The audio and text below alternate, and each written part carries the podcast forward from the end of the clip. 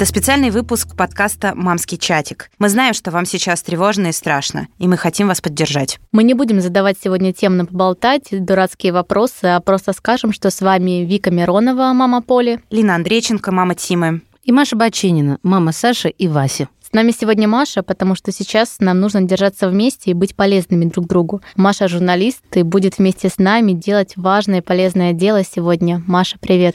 Всем привет, друзья. Мы не хотели делать этот выпуск, но потом поняли, что он нужен. Он сможет помочь очень многим, кто сейчас находится на грани.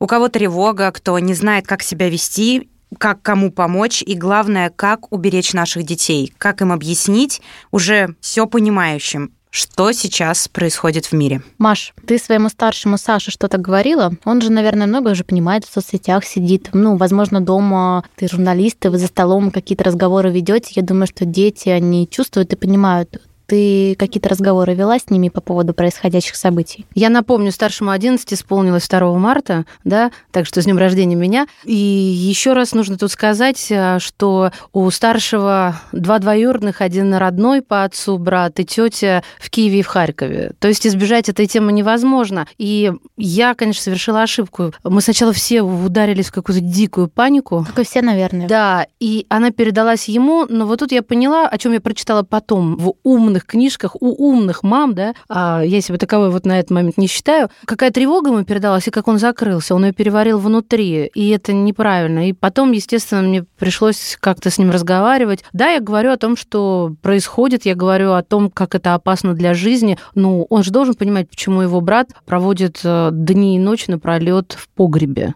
Ну, то есть в землянке, чтобы люди понимали. Есть подвалы, да, цивилизованно, а есть землянка. Да, и почему его тетя с другими братьями не выходит на улицу. И, в общем-то, вот такая история, конечно же. Когда я утром проснулась 24 февраля и открыла новостную ленту, стало как-то ну, невыносимо больно, страшно, тревожно. Было так много странных мыслей. И я первое, что открыла, было видео с Майдана, где сирена. И я просто заревела. Ну, как бы я еще дальше ничего не читала. Я просто начала реветь. Я вбежала в комнату, где только что проснулся мой сын и муж. Тима прыгал на кровати, веселился, смотрит, и мама плачет. И от этого мне стало еще хуже. Угу. И он ко мне подошел, начал меня обнимать, не плачь, не плачь, а я трясусь, и я, и я не понимаю, что происходит я больше не хочу такого никогда испытывать.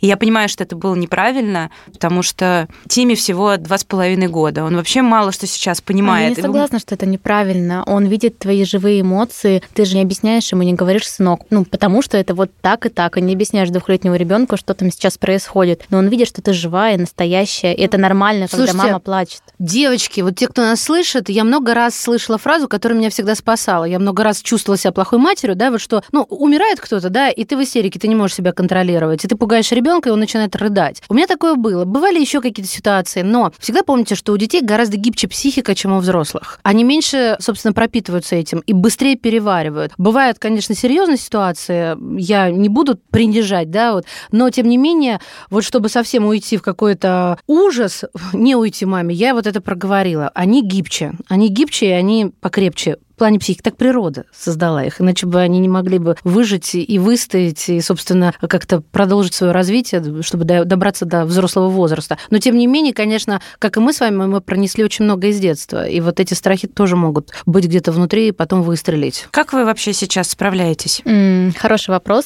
Тяжело справляюсь я лично, я очень сильно переживаю. К концу недели, ближе в середине, наверное, я поняла, что хочу, наверное, делать что-то полезное, чтобы хоть чем-то помочь, неважно кому, даже тем, кто сейчас сейчас находится вот в России, да, неважно, есть дети там у вас или нет. У меня есть блог, через который я старалась транслировать какие-то правильные вещи, да, и о том, что жизнь продолжается. Это мне тяжело было осознать, что нужно жить дальше, несмотря ни на что. У меня есть ребенок, он не заслуживает э, вот эту ноющую маму, да. Мне хотелось, вот мне хотелось просто лечь, лежать и вообще ни о чем не думать, ничего не делать. У меня обострились все эти психосоматические э, болячки. болячки. Я, мне до сих пор тяжело дышать, у меня давит все в груди. Нервяк, нервяк. Это у меня ночью зажим затекают ноги. Ну, то есть это просто какой-то трэш, но при этом я нахожу в себе силы в работе, в том, что у меня есть ребенок, мне нужно нужно с ним гулять, нужно с ним играть. Она периодически спрашивает, почему мама грустная, потому что она, ну, много уже понимает. Я тоже говорю, что, ну, нет настроения, у мамы там есть какие-то свои переживания, причины. Конечно, пока она лишних вопросов не задает, но вот работа и осознание того, что я нужна своей семье, и нет ничего плохого в том, что я сейчас пойду, да, и схожу в кофейню, или я пойду в кино. Вика, вот это вот, вот смотрите, я тоже, я, я сейчас даже не к тебе обращаюсь. Я просто давно нахожусь в терапии, никогда этого не скрываю, потому что для меня без психолога жизнь не красна. Это все. Это я, я забьюсь изнутри, грубик свой забью сама. Вот смотрите, какая штука. Когда ты ничего не можешь сделать, ты должен делать свое дело и делать его хорошо. По-другому не будет. И должен в первую очередь заботиться о себе самом. Ты должен не забывать есть, умываться, ходить на работу и заботиться о тех, кто зависит от тебя. Больше, если ты ничего не можешь сделать, ты не должен. Вот это очень важно. И испытывать чувство вины по поводу того, что ты пошла и накрасила ногти, слушайте, это забота о себе. Мы живем в 21 веке, да? И то есть, когда на тебя смотрят, и ты выглядишь хорошо, у кого-то немножечко повысится на градус настроения. Это нормально, не должно быть стыдно. Вы видели в Фейсбуке, как пишут, мне стыдно праздновать день рождения? Вот, да. я хотела сказать, у меня в мамских Улыбаться. чатиках аудитория очень разделилась. Условно, вот закрылась Икея, и девушка, значит, пишет, вот там не одна, у нас там кухня, у нас шкафы, все встает, у нас ремонт. И кто-то пишет, вот как вы можете говорить о шкафах, когда там вот такие события происходят? И все пишут, ну, мы понимаем, ну а что нам теперь мы нужно же не сделать? можем жизнь на паузу Конечно, от того, что я пишу и задаю вопросы о шкафах на кухне, я что из-за этого меньше переживаю, или я не разделяю чужое горе. Точно так же вот в моем более узком чатике пишут, девочки, вот что, как мы сейчас вот можем об этом говорить? Да вот так и можем говорить. И я пыталась донести в своем блоге тоже, что это не стыдно. Я проводила эфир с психологом, и она говорит, что тебе может быть стыдно внутри, ты можешь испытывать разные чувства, принимать их, но им от этого лучше не будет, и никому не станет от этого лучше, будет только хуже. Мой психолог сказал мне следующее. Буквально на второй день я попросила внеочередную консультацию, меня рвало, ну, в плане того, что на много маленьких маш, да, не, не, не про тошноту сейчас речь, извините меня за бытовуху, но я все время была на слезах. Я повторяю, у меня там ближайшие родственники, а, я замуж выходила, ходила в Киеве, чтобы понятно было, насколько близок мне этот город. И я не понимала, для меня было ощущение, что... Ну, вы еще поймите, я человек, который вырос, а, это я третье поколение после войны, да, то есть мой дед воевал, я носила пионерский галстук, я носила октябрятский значок, я была председателем дружины, вы понимаете, да, что война — это у меня в крови, я не молодое поколение, которое уже отошло. Ну так вот, к чему я веду? К тому, что мне было сказано следующее, по-взрослому, что ты имеешь полное право иметь свою позицию. Если она отличается от чужих позиций, то ты либо можешь э, табуировать эти разговоры с людьми, которые тебе близки, и у них другая позиция, либо ты можешь ей открыто заявлять всем, и если человек э, не понимает, что ты имеешь право на свою позицию, тебе с ним не по пути. Ты имеешь на это полное право. Собственно, что бы ты там ни говорила. Да, мы сейчас, заметьте, не обозначаем, потому что мы стараемся разговаривать о здоровье, в первую очередь психологическом, которое влияет на наших детей. И знаешь, мне после этого стало спокойно. А еще мне было сказано, иди и работай, потому что ты несешь ответственность за своих детей. И твои дети, твой муж, нет, сначала твой муж а потом твои дети, всегда так расставляют психологи. Так вот, сначала твой муж, а потом твои дети, они от тебя зависят. Ну, мужа мы вычеркиваем, да, там отчасти. Вот. И, соответственно, ты должна в первую очередь печься об этом. Да, вот работа как раз и спасает. Мне кажется, знаешь, если бы я не занималась э, вот какими-то делами, это было бы все. Ну, мне сложно сказать, что меня работа спасает, потому что моя работа конкретно сейчас э, заточена на новости, которые сейчас происходят. Ну, смотри, давай я... по-другому представь, ты бы не работала сейчас, а сидела дома. Да я бы все равно читала новости. Равно, да. Мы все журналисты, мы читали бы новости, тебе было бы еще хуже, потому что ты бы ничем не занималась, только бы читала, рефлексировала и все. И... У меня просто такое очень двоякое чувство, потому что когда в 2014 году был Майдан, и э, меня тоже разрывало, и я бесилась, э, я не понимала, что происходит, я просто купила билет на поезд, села и поехала в Киев. А, да, Страшная женщина, вернее, и, сумасшедшая женщина. И, да. ну, это была там сложная история, как туда добраться, да, потому что уже тогда как бы российских журналистов туда не очень хотели пускать. Я поехала со своим другом, мы придумали историю, что едем к друзьям на свадьбу, положили красивые наряды в чемодан, потому что нас везде везде шмонали, смотрели там, да, что и как. Но в итоге то, что мы там увидели, ну, каждый может по-своему относиться, мне не понравилось, да, и это были страшные пять дней честно вам скажу. И я очень долго потом отстирывала а, свое белое пальто от э, запаха горелых покрышек. Да. Сейчас меня точно так же разрывает. И меня точно так же бесит, что я не могу сесть на поезд, поехать и увидеть все своими глазами, потому что когда мне присылают какие-то видео или фото, я не, ну, не верю в их достоверность, потому что это сделала не я, и даже не тот человек, который мне прислал. И мне нужно очень много времени для того, чтобы проверить, как бы правда это, неправда и так далее. И все равно у меня есть где-то сомнения. Я от этого это бешусь. профдеформация. Да, ну, нам это, это знакомо, потому что и, э, и Вика, и я тоже, в общем-то, журналисты и новостного толка. Ты знаешь, у меня такого нет. Мне хватает Тебе этих... повезло. Нет, мне не повезло. Мне хватает, я просто ты не дослушала фразу, мне хватает ежедневных звонков звонков, да, если есть связь, и вот этого сумасшествия, если связи нету, и ты не понимаешь, жив или мертв, да, в Харьков и в Киев. И я вот с Викой больше соглашусь. Если бы я работала сейчас на другой работе, я бы чувствовала себя спокойнее, потому что у нас, вы поймете это как никто другой, когда через тебя проходит такой бешеный поток информации, пазл складывается автоматически. Он просто складывается у тебя в голове, и ты знаешь, что будет, в общем-то, завтра. И ты прекрасно все понимаешь. Ну, слишком много раз такое повторяю. Но, честно говоря, у меня все равно есть то, что меня очень отвлекает, и я прям стала максимально от этого кайфовать. Когда я забираю Тиму из сада, мы идем гулять в его любимый парк, и и я получаю какое-то невероятное удовольствие от этого, потому что он так веселится, он придумывает какие-то свои маршруты, показывает мне, что мы пойдем к метро вот таким путем. Нам идти 4 минуты, мы шли 25, но он так захотел. Ну, мне было кайфово, Дети что он спасают. хочет именно так. Он придумал, что мы, значит, поедем не на автобусе 4 остановки, а с двумя пересадками на метро. Хорошо, поехали. И приехали мы в этот парк вместо там 15 минут добирались полтора часа, погуляли, и я получала какое-то невероятное удовольствие от того, что он придумывает какие-то игры. Я вижу, как мы были в этом парке последний раз осенью, и у него не получалось там поднимать э, какие-то штуки куда-то залезать, а сейчас у него все получается. Мне кажется, больше начинаешь ценить. Я тоже да. уже с вечером мы собираем какие-то пазлы часами, играем в какие-то игры, и это единственные там полчаса, которые меня как-то отвлекают. Вы знаете, мне кажется, нам нужно позвонить к специалисту. Мы хотели обратиться к психологу, который дал бы, наверное, свои рекомендации по тому, как правильно себя вести. Правы ли мы сейчас в своих суждениях? Давайте, наверное, к нему обратимся. Давайте.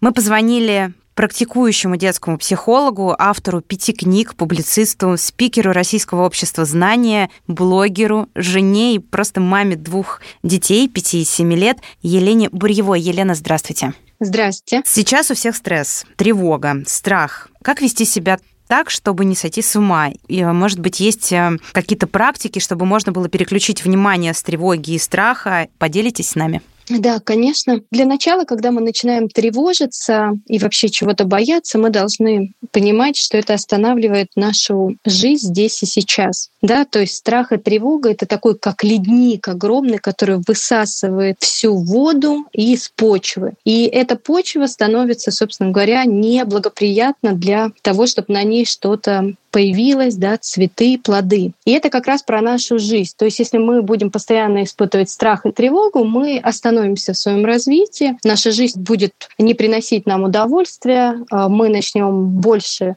отдаляться от других, у нас увеличится социальная дистанция, вот, ну и мы постепенно закроемся себе, будет увеличиваться агрессия и так далее, так как мы люди социальные, и если мы не будем в обществе, да, среди людей, то нет смысла от такой невеселой жизни. И поэтому, когда мы начинаем прекращать тревожиться, ледник тает, и словно вот э, заполняет поля, и вновь будет возможность жить. То есть на поле будут появляться цветы, плоды, и это очень важно понимать. И именно поэтому в момент, когда мы начинаем тревожиться, можно что делать? Возвращать себя здесь и сейчас с помощью прям проговаривания тех действий, которые вы делаете. То есть в данный момент, например, я держу ручку, я мою посуду, я вытираю попу ребенку, я готовлю кушать, я ставлю на стол. И когда мы проговариваем эти действия, тревога будет отступать. Потом а, мы можем снижать тревогу с помощью каких-то дел, которые нам могут приносить какое-то удовольствие. Потом во время тревоги мы можем переключаться с мысли на действие. Как только мы чувствуем, что начинаем тревожиться, что-то взять в руки. Это может быть мячик суджок, это могут быть какие-то эспандеры, это могут быть резинки, а, лизун, слайм, пластилин и так далее. Лена, а можно доп. вопрос? Простите, что я вас перебиваю. То есть я вот учла, что бы я ни делала, я проговариваю в голове у себя. То есть я держу и пью кофе. Я держу стаканчик с кофе и пью его, да, и, собственно, меня это успокаивает. Вот по поводу занятий, которые нравятся, допустим, ванну с солью, да, вот такой некий мини-спа дома. Это вот вы про это, да, что нравится? Сюда можно это включить? Да, конечно же. Это может быть даже просто там мытье а, полов, да, ведь кто Если кому-то это нравится, да. Да, да, да. То есть это любое действие, которое не, э, так сказать, не отвращает, да. То, которое нравится, и это будет успокаивать. Можно убираться, да, и тоже будет успокаивать. Конечно же, во время э, тревоги, беспокойства у нас начинается такое достаточно поверхностное сбитое дыхание, и здесь мы всегда рекомендуем дышать медленно, не быстро, да, и здесь можно прям включать себе какие-то метрономы, скачивать, скачивать и по ним дышать там на 4 секундочки, да, вот как-то так. А упражнение тряска есть хорошее. Это когда тело вы подключаете, просто начинаете потрясывать руками, ногами, это будет тоже снижать напряжение. Упражнение напряжения, расслабления, да, то есть когда вы, допустим, поднимаем сейчас, да, все вместе, вот так вот плечи и голову вниз получается, плечи вверх, а голову вниз. И сильно-сильно зажимаем, зажимаем, зажимаем, прям сильно аж до, до боли. И резко опускаем. И а, словно камень с плеч сбросили, да, и чувствуется такое расслабление во всем теле. И это будет тоже помогать снижению напряжения и тревоги. Потом ходьба, да, то есть 10 тысяч шагов в день будет тоже способствовать снижению и тревоги, и восстановлению психического и эмоционального состояния. Елена, я вот, э, да, слушаю, мы тоже сейчас много говорили про то, как мы должны заботиться о себе, и сначала маска на себя, потом на ребенка. Но вот дети беспокоят нас, наверное, не меньше, а даже больше. Как помочь им, если они испытывают сильный стресс, страх, неважно, это от поведения родителей, которые они чувствуют, или от того, что они сейчас тоже ощущают физически все эти события. Как быть с вот нашими маленькими детьми? В целом советы одинаковые идут, рекомендации, да, то есть мы включаем все органы чувств, это будет через слух, да, просим ребенка прислушаться, прислушаться к чему-то, можно сделать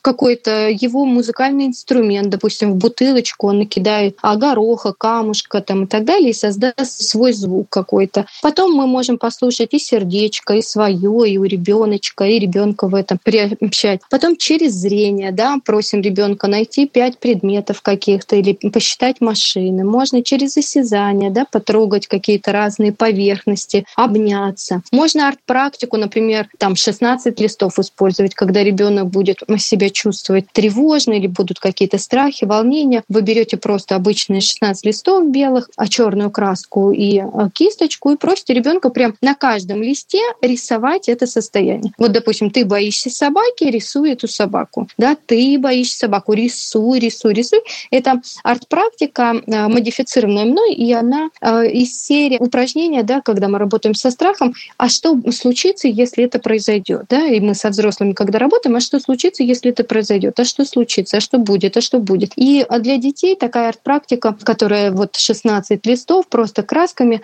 она также погружает ребенка максимально вниз, глубоко, и он достаточно легко и быстро прорабатывает свою тревогу. Эта арт-практика помогает снижать и панические атаки, и тревогу, и прорабатывать с, со страхами. В общем, все через физику делаем, вот так постепенно, спокойно, взвешенно, чтобы унять панику, которая может передаться еще и не только а, там от тебя, ну, тебе самой, но и детям. Верно мы вас поняли? И физика, и...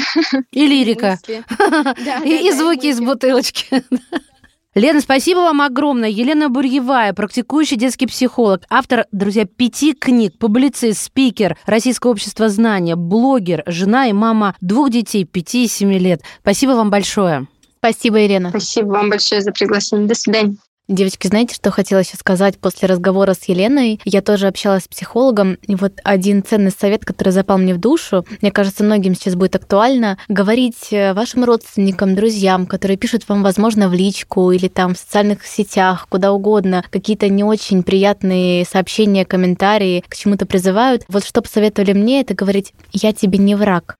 Ну, я как? не заходил в твой дом, и я на стороне мира, я тебе не враг. И человек после этих слов, вот он как будто становится мягче, он как будто встряхивается и понимает, что действительно это так, потому что, наверное, эту агрессию тоже нельзя я не то чтобы ее оправдываю, но я, наверное, ее понимаю, и я не знаю, как бы я себя вела в такой ситуации, что бы я могла писать. Поэтому просто будьте толерантнее, относитесь к ним действительно с каким-то, может быть, пониманием, либо просто ничего не отвечайте, но помните вот эту мысль в голове, что я тебе не враг. Я несколько дней не отвечаю своему близкому и старому другу, который живет в Киеве, потому что с его стороны начались не очень приятные сообщения в адрес меня и моей семьи, и я очень долго думала, а что же ему? Мне хочется ему ответить, но, но как-то поддержать, что-то сказать. Это отличный совет. Я попытаюсь ему так написать. Ну, вообще... Но не думаю, что с ним это сработает. А, да, мне тоже кажется, у меня такая же ситуация. У меня есть потери среди дальних родственников, да, военные потери, военного характера. Я получаю очень агрессивные сообщения, ну, тем более в силу своей работы.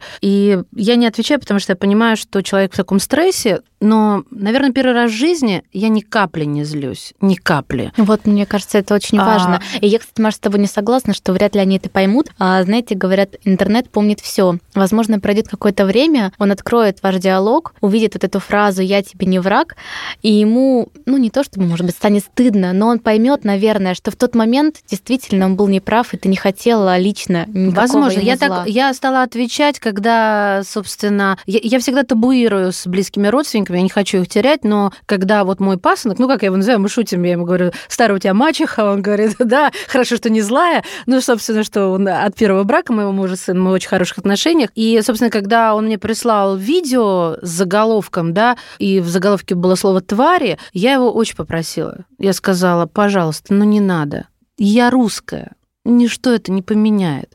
И я виновата или не виновата настолько же, насколько вот как бы все остальные. Я сейчас не хочу погружаться, потому что мы пообещали быть аполитичными. Я его просто попросила, потому что я сказала, Зайка моя, мне так плохо, я на таблетках сижу, понимаешь? Я плачу каждый день, я понимаю, что мои слезы ничто по сравнению с вашими, я это осознаю, это некрасивая фраза и формула. Но, пожалуйста, ну, мне еще как бы у нас папа все внутри держит, да, бравый военный, красивый, здоровенный. Ну, вот, вот такое, что вообще это хорошая фраза, да, хотя бы для себя, потому что вот эта вот агрессия, да, как некоторые что-то там пытаются тебе Зачем? Не-не-не-не. Лучше молчать, делать свое дело или как-то людям помогать, да, вот, собственно.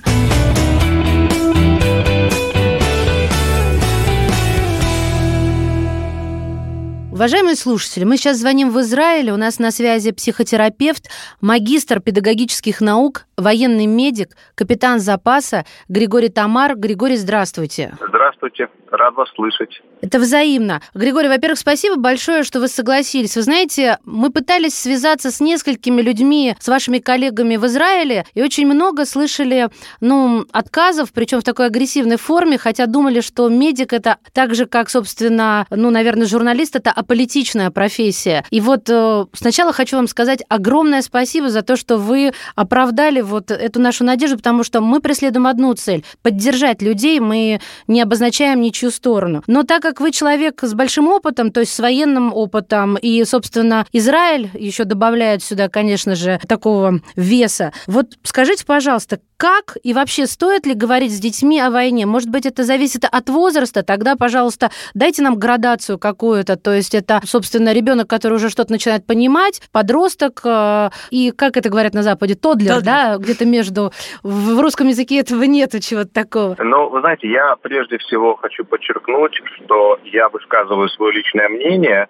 возможно, будут коллеги, которые со мной не согласятся. Я совершенно с вами согласен в том отношении, в том смысле, что вопросы войны, они не должны носить политической окраски, когда это касается психологического здоровья или другого здоровья гражданских лиц, где бы они ни находились. Я сознательно буду избегать всего, что связано с политикой и с военным делом в данном случае. Я не буду касаться этих э, вопросов также в своем разговоре с вами. Если мы э, возвращаемся к вашему вопросу, то мое мнение на этот счет следующее. Настолько, насколько ребенок, к несчастью, становится погружен в военный конфликт, настолько это и становится актуально вне зависимости от его возрастных границ. Если мы говорим про мирное время, то, конечно же, маленьким детям совершенно не нужно рассказывать про войну, потому что война – это противоестественное состояние человека. Это мое личное мнение, как человека, который участвовал в боевых действиях. Если же мы говорим про ребенка, который волею судьбы оказался вовлеченным в конфликт, то, безусловно, с ним нужно обсуждать эти аспекты. Это необходимость. С ним нужно на эту тему говорить. Но говорить с ним нужно так, чтобы это было понятно ребенку. Потому что когда я сталкивался с ситуациями, что ребенку на любую тему взрослый пытается говорить языком взрослого, то ребенок просто закрывается, он выстраивает такую защитную ширму и просто перестает слушать взрослого. Тем более это характерно для детей в экстремальной стрессовой ситуации. Григорий, а скажите, пожалуйста, какие фразы, какие слова мы должны подбирать и говорить детям для того, чтобы их успокоить? Ну вот что мне приходит первое на ум, наверное, я рядом, все будет хорошо, мы пройдем через это вместе. Как еще вот какими-то такими доступными средствами мы можем детей успокоить в самых вот неблагоприятных условиях? Ну, вы знаете, я, может быть, сейчас скажу э, некую свою мысль, которая покажется вам несколько странной. Но я скажу то, что я знаю из личного опыта. Я просто с этим, к несчастью, сталкивался. Я бы очень советовал в такой ситуации, особенно если она действительно реально опасная, например, когда люди сидят вместе в бомбоубежище или в безопасной комнате, я советую вместе с ребенком молиться просто вместе вслух молиться и повторять слова молитвы. Если взрослый не знает, не знает молитву наизусть, это не страшно абсолютно. Нужно просто придумать ее сходу и молиться вместе с ребенком. Более того, ребенок может вам в такой ситуации подсказать что-то. И вместе с ребенком молиться вслух, молиться Господу, и это помогает. Вы знаете, молитва без отношения нашего к религии, молитва – это форма медитации. Угу.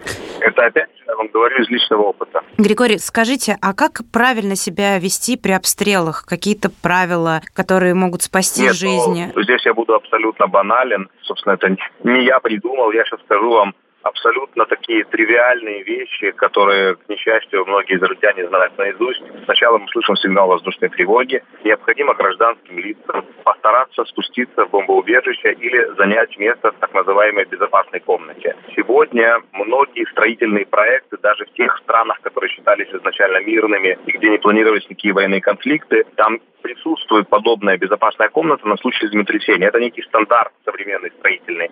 Я уверен, что на территории Европы тоже так многие проекты строились. А в любом случае есть вот эта вот комната безопасности. Если это старое здание, это здание, которое построено еще в советские времена, возможно, есть бомбоубежище, возможно, есть подвал. Вот туда нужно постараться спуститься и постараться сделать это так, чтобы в процессе э, транспортировки туда человек не подскользнулся, не упал, не сломал ногу. Соответственно, нужно заблаговременно побеспокоиться, чтобы пути отступления в это место были э, очищены от э, каких-то ненужных предметов. Если же нет подобной комнаты, нет подобного убежища, значит необходимо отойти максимально от окон от того, что бьется. Если есть какие-то стенки, то, что в Советском Союзе называлось стенкой, там, помните, были такие чешки? Да, предмет мебели, да-да-да. Угу. Да, молодые дамы, которые, возможно, никто не помнит, в мое детство это было очень популярно в Советском Союзе. Так вот, э, отойти от подобных э, изделий из мебели, чтобы не было стекла, потому что в случае взрыва, к сожалению, это все разбивается и превращается в такие осколочные гранаты. Еще, знаете, может прийти на ум прятаться в ванной и в туалете. Если они облицованы вот, кафелем, э, да, тоже, по-моему, может да, быть осколки. Этого, этого делать, да, совершенно верно, вы предварили мой, мой совет. Этого делать, безусловно, не стоит, хотя иногда у человека может создаться иллюзия, что там будет безопаснее. Нет, а ответ отрицательный. Нужно выбрать комнату э, без окон или коридор, а, иногда бывают в таких местах столы, э, крепкие столы, где можно под этот стол ребенку, взрослому туда, как правило, сложно втиснуться, но ребенка туда можно поместить и так далее. Но, конечно же, это на крайний случай. Если есть возможность, обязательно спуститься в бомбоубежище или занять место в безопасной комнате. Если человека застала, застала подобная ситуация на улице, ни в коем случае не прятаться под стенами высоких домов, найти какую-то канаву, какое-то углубление в земле так, чтобы в случае взрыва дом не обрушился и не завалил человека. Григорий, вы сказали про то, что можно спуститься в подвал, но правда ли это безопасно? А ведь дом может быть разрушен, и как потом выбираться из этого подвала? Это правда, это правда. Смотрите, я вам говорю рекомендации, которые у нас в Израиле, так сказать, применимы. Дело в том, что в таких ситуациях у нас наши службы спасения работают достаточно оперативно. Если человек находится в подвале, и он остался в живых, с большой долей вероятности можно говорить, что его оттуда извлекут. Я не знаю, как подобная ситуация проистекает в зоне конфликта, который идет сейчас, но вот на случай израильского ситуации, я вам сказал, опять же, к замечательности своего опыта. Понятно. Сейчас это метро, сейчас это, собственно, подвалы домов, это действительно так же, да, и а, в некоторых городах погреба. Паркинги, на паркингах не знаю. Вы знаете, вот у меня личный вопрос, я думаю, я его задать могу от имени многих мам. У меня двое детей, и старшему 11. У него брат э, родной по отцу, но он его считает родным братом, э, и как бы это так и есть, он находится в Харькове, в зоне боевых действий. И он очень сильно переживает за него, потому что брат очень редко сейчас имеет возможность выбраться из вот такой землянки, да, то есть это облицованный кирпичом погреб, как э, такой, знаете, деревенская история. Так вот, к чему я веду? К тому, что я вижу, что ребенок вроде бы и весел, и занимается своими делами, и играет там в эти игры в гаджетах, и делает уроки, но как только речь заходит о его брате, на его лице просто отражается вся тревога мира. Ну, я понимаю, что я это усугубляю, краски немножко сгущаю, как мать. Так вот, если я сделала ошибку и как-то ему вложила в голову, что это опасно или так и нужно было, то есть вот как мне с ним себя вести, с а, моим а, подростком, чтобы он а, не думал постоянно о том, что его брат может погибнуть? Как часто у него есть возможность техническая связаться со своим братом? Раз в сутки? Два раз в сутки, раз в сутки, два в сутки, это есть, собственно, возможность, пока она никуда не пропадала. Пусть они выберут какой-то веселый смайлик, веселый смайлик, который для обоих из них э, откликается каким-то приятным воспоминаниям. Веселая мордочка, солнышко, неважно что. И пусть этот веселый смайлик будет тем позывным, который они друг другу будут посылать вот с периодичностью такой. И это будет только их позывной, только вот они между собой будут так общаться. И когда этот смайлик будет приходить, то он будет знать, что вот это их такой mm-hmm. маленький секретик детский, и это будет ему согревать сердце. Это во-первых. А во-вторых, найти какую-то хорошую фотографию, где они вместе изображены. И пусть эта фотография где-то будет у вас в доме на видном месте. Понятно. Будет общение должно быть вот через этот смайлик. А он этот смайлик увидит, понимаете, и это будет их маленький секретик, что с его братом все хорошо. Спасибо вам за совет. А вот еще какой вопрос. Эм, очень часто люди пишут на форумах, э, люди, которые сейчас на Украине, что в бомбоубежище, чем бы оно ни было в мирной жизни, невозможно с детьми. Ну, то есть, если это трехлетка, то понятно, что трехлетка начинает истерить, э, начинает раздражать окружающих. Ну, всем понятно, да, что такое трехлетний ребенок. Ему море по колено, а все его ненавидеть начинают в какой-то момент. А вот что маме делать, собственно? Маме становится неловко перед окружающими, когда он начинает рыдать сказать, как ее отвлечь, как не испытывать эту неловкость. Я понимаю, что вопрос может быть глупым, но мне кажется, надо отсечь вот все вот эти лишние чувства, кроме чувства какой-то хотя бы мнимой безопасности, чтобы успокоиться. Вот что делать э, матерям вот таких детей, которых невозможно уговорить, которые еще мало что соображают просто? Вы знаете, опять же, вот эти вопросы такие национальной ментальности. В Израиле в силу того, что у нас очень высокая рождаемость, подобные ситуации обычно, как правило, встречают больше понимания, чем, может быть, в европейских странах. О да, о да, это правда. Но вопрос очень правильный. Я бы на месте такой мамы покупал бы симпатию и сострадание окружающих какими-то действиями, направленными на улучшение их быта. Я бы предложил что-то там приготовить, я бы предложил как-то помочь, там, я не знаю, возможно, у нее там есть с собой аптечка, кто-то плохо себя чувствует, поделиться лекарствами. То есть создать ощущение у остальных людей, что это не э, в кавычках нахлебник эмоциональный, да, не тот, кто пожирает эмоции положительные и создает проблемы, а это часть команды, человек часть команды, команды, и он в команде с ними, это мама часть команды, и да, у нее есть проблема, вот этот ребенок, но она, но она и полезный, и полезный игрок в этой во всей ситуации. Круто. Я бы вот на месте этой мамы так себя вел. Ни за что бы не догадалась. Да, очень Спасибо. крутой совет, Григорий, очень крутой, Вик. Да, Григорий, у меня последний такой вопрос. А, очень много встречала этих вопросов в социальных сетях от мам, которые пишут, что дети и подростки очень сильно сейчас переживают там, а, когда их отцов забирают в армию, их призывают, там сейчас всеобщая мобилизация,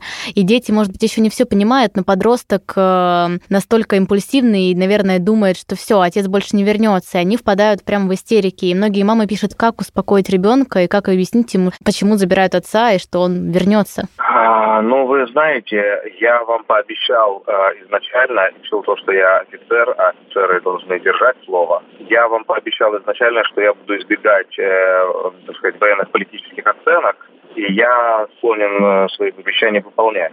Поэтому я вам постараюсь ответить так, чтобы это было в рамках моего обещания. Опять же, нам в Израиле может быть с этим немножко проще. У ребенка, во-первых, должна быть четкая уверенность, что его отец или старший брат находится на боевом задании, которое является абсолютно необходимым, и его дело правое.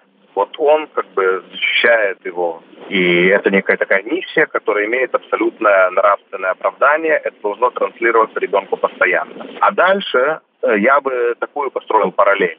Но ведь в сказках всегда добро побеждает зло. Если твой папа или твой старший брат на стороне добра, ну, значит, добро победит. Ведь во всех сказках добро побеждает зло. На этом построены сказки. Григорий, спасибо вам большое. Серьезно, очень ценные вещи вы сказали. Действительно, очень полезные. Я вас от всей души благодарю и за ваш профессионализм, и за, собственно, человечность, что вышли с нами в эфир. Я очень надеюсь, что ваши советы дойдут до адресатов. Благодарю вас от всей души. Меня даже... Я да. хотел я хотел бы напоследок, а, ну вот у нас сейчас э, пятница вечер, у нас скоро заходит суббота, а, начинается святой для евреев э, субботний день, да, наш выходной. Я человек светский, но, как все евреи, немножко верующий. И я хотел бы напоследок пожелать всем жителям Украины и России мира, всем жителям Израиля, конечно. Я хочу всем, всем, всем пожелать мирного неба, здоровья, и чтобы мы никогда не знали войн, потому что больше гадости, чем война, я как человек, который через нее прошел, не видел. У меня все. Спасибо большое. Это был Григорий Тамар, психотерапевт, магистр педагогических наук, военный медик и капитан запаса. Наверное, стоит нам сейчас пояснить э, слушателям, почему мы позвонили именно в Израиль. Лин, давай, наверное, ты нам об этом чуть-чуть расскажешь. Ну, потому что эта страна всегда живет в состоянии какой-то перманентной войны. Их всегда защищает их железный купол, но их даже детей в школе там обучают тому, как правильно себя вести во время боевых действий. Ну, потому что раз в несколько лет их все время бомбят, так или иначе, да, поэтому э, мы решили, что именно психолог оттуда сможет максимально четко и правильно донести, как себя правильно вести, как правильно говорить с детьми, потому что он живет в этом, и он с этим сталкивается. То есть не просто в книжках прочитал, да, или где-то на семинарах ему об этом рассказали, а все через себя пропустил. Да, есть теория, есть практика. Мне кажется, это очень большая разница. Да.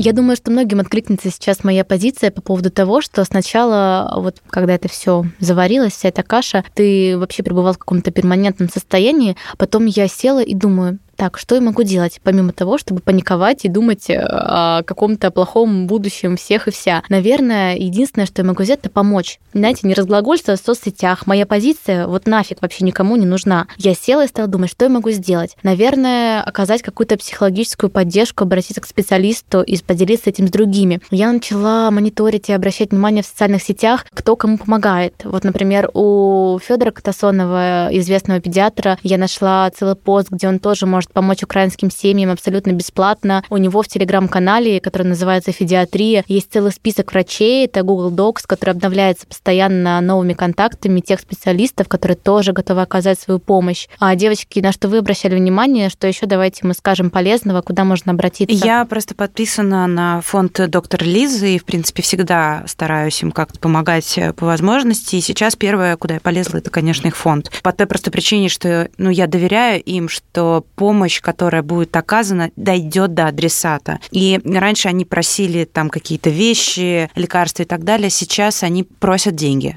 потому что им нужно закупать где-то определенные лекарства для больниц, и у них тоже адресная помощь, они очень много помогают детям Донецка и Луганска, и не только. Поэтому, если у вас есть такая возможность, то зайдите на их сайт, там все подробно написано. И там есть единый счет, но сейчас все деньги, которые вы перечисляете, идут именно детям. Еще я очень давно подписана в Фейсбуке на международную группу «Молочное кафе». Подписалась еще, когда кормила полю. И там сейчас постоянно посты про то, что собирают э, либо грудное молоко детям, которые сейчас сидят в бомбоубежищах. Надоедет? Ну, Я не знаю, это... какого да, Нет, нет, те женщины, которые находятся в Украине, возможно, с близлежащих городов, Ага. они постоянно ищут да, тех мам, потому что они сидят там, у них нет смесей, они не могут их Да у них нигде взять. подгузников нету, молоко может пропасть, Ну, вот это вообще, вот конечно. в том-то и дело. И чтобы хоть как-то кормить совсем маленьких грудных детей, они собирают вот это донорское молоко.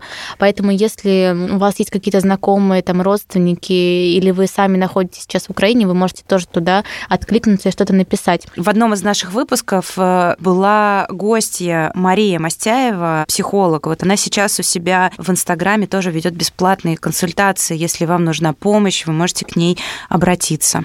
И знаете что? Кто-то скажет, слушайте, что вы нам про психологов? Это вот жилетка есть, да? Или сейчас вообще не до этого? Стоп.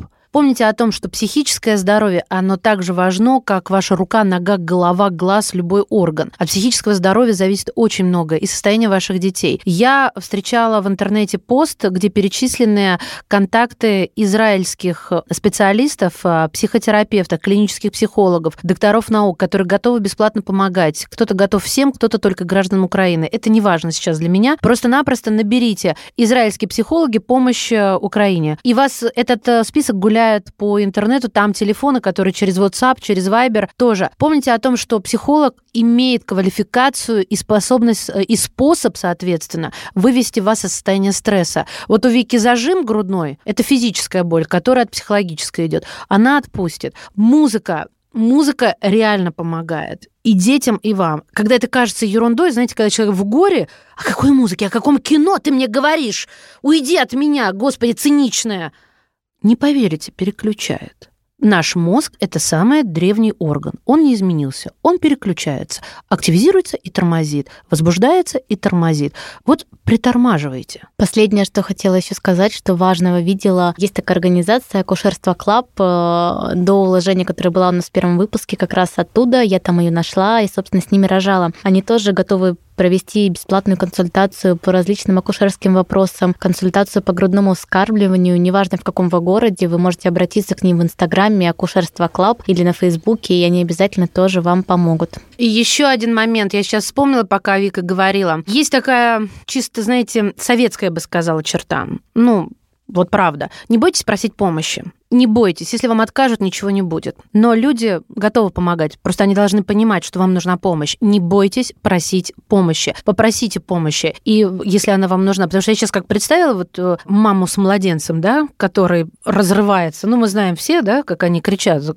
И выключатель только у них там эта кнопка. Вот, поэтому пожалуйста. Да. Я в своем аккаунте «Важный возраст» э, специально оставила последний пост, где каждый может написать комментарий и указать, чем он может помочь. Вы можете быть врачом, вы можете быть, да не знаю, даже финансовым консультантом, а, и можете указать там, тегнуть себя, и кто-то прочтет его и обратится. И неважно, есть у вас дети или нет, а этот пост просто могут многие увидеть. Еще мы решили собирать э, детские игрушки в хорошем состоянии и отправлять их гуманитарной помощи. Я прям на себя беру всю эту часть. Если у вас есть желание и возможности, вы можете написать мне в личку или в аккаунт важного возраста. Мы это все организуем, отправим и на Донбасс, и в Украину через разные фонды, через которые это возможно. Поэтому давайте будем вместе Да, у всем детей помогать. нет национальности. И дети всегда быть хотят детьми. Я тут услышала, что зачем им, мол, эти игрушки? Вот нет, эта игрушка, она может стать для него действительно чем-то таким светлым. Они тоже дети, Вот они как тот смайлик, жить. о котором о говорил котором Григорий, Григорий, да. да. Почему?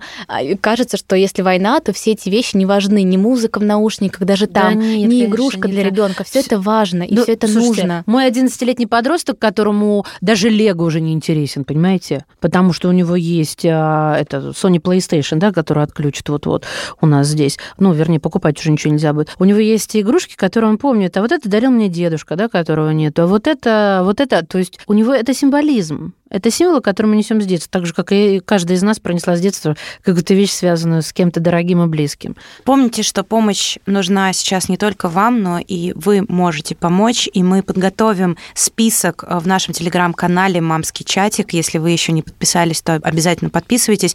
Мы подготовим список фондов, которым реально можно доверять и куда можно либо перечислить деньги, либо принести одежду, памперсы, игрушки, детское питание. Этим фондам можно будет доверять, поэтому не бойтесь. Э, Список обязательно подготовим и выложим вместе с этим выпуском.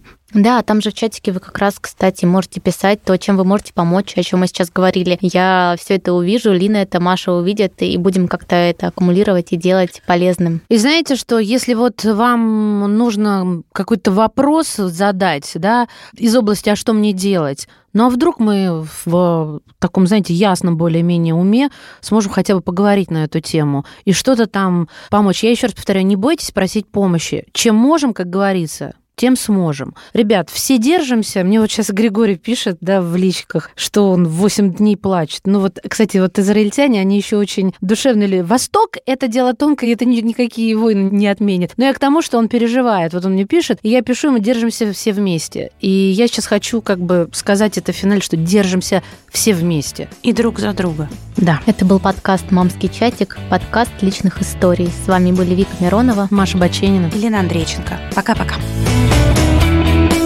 Música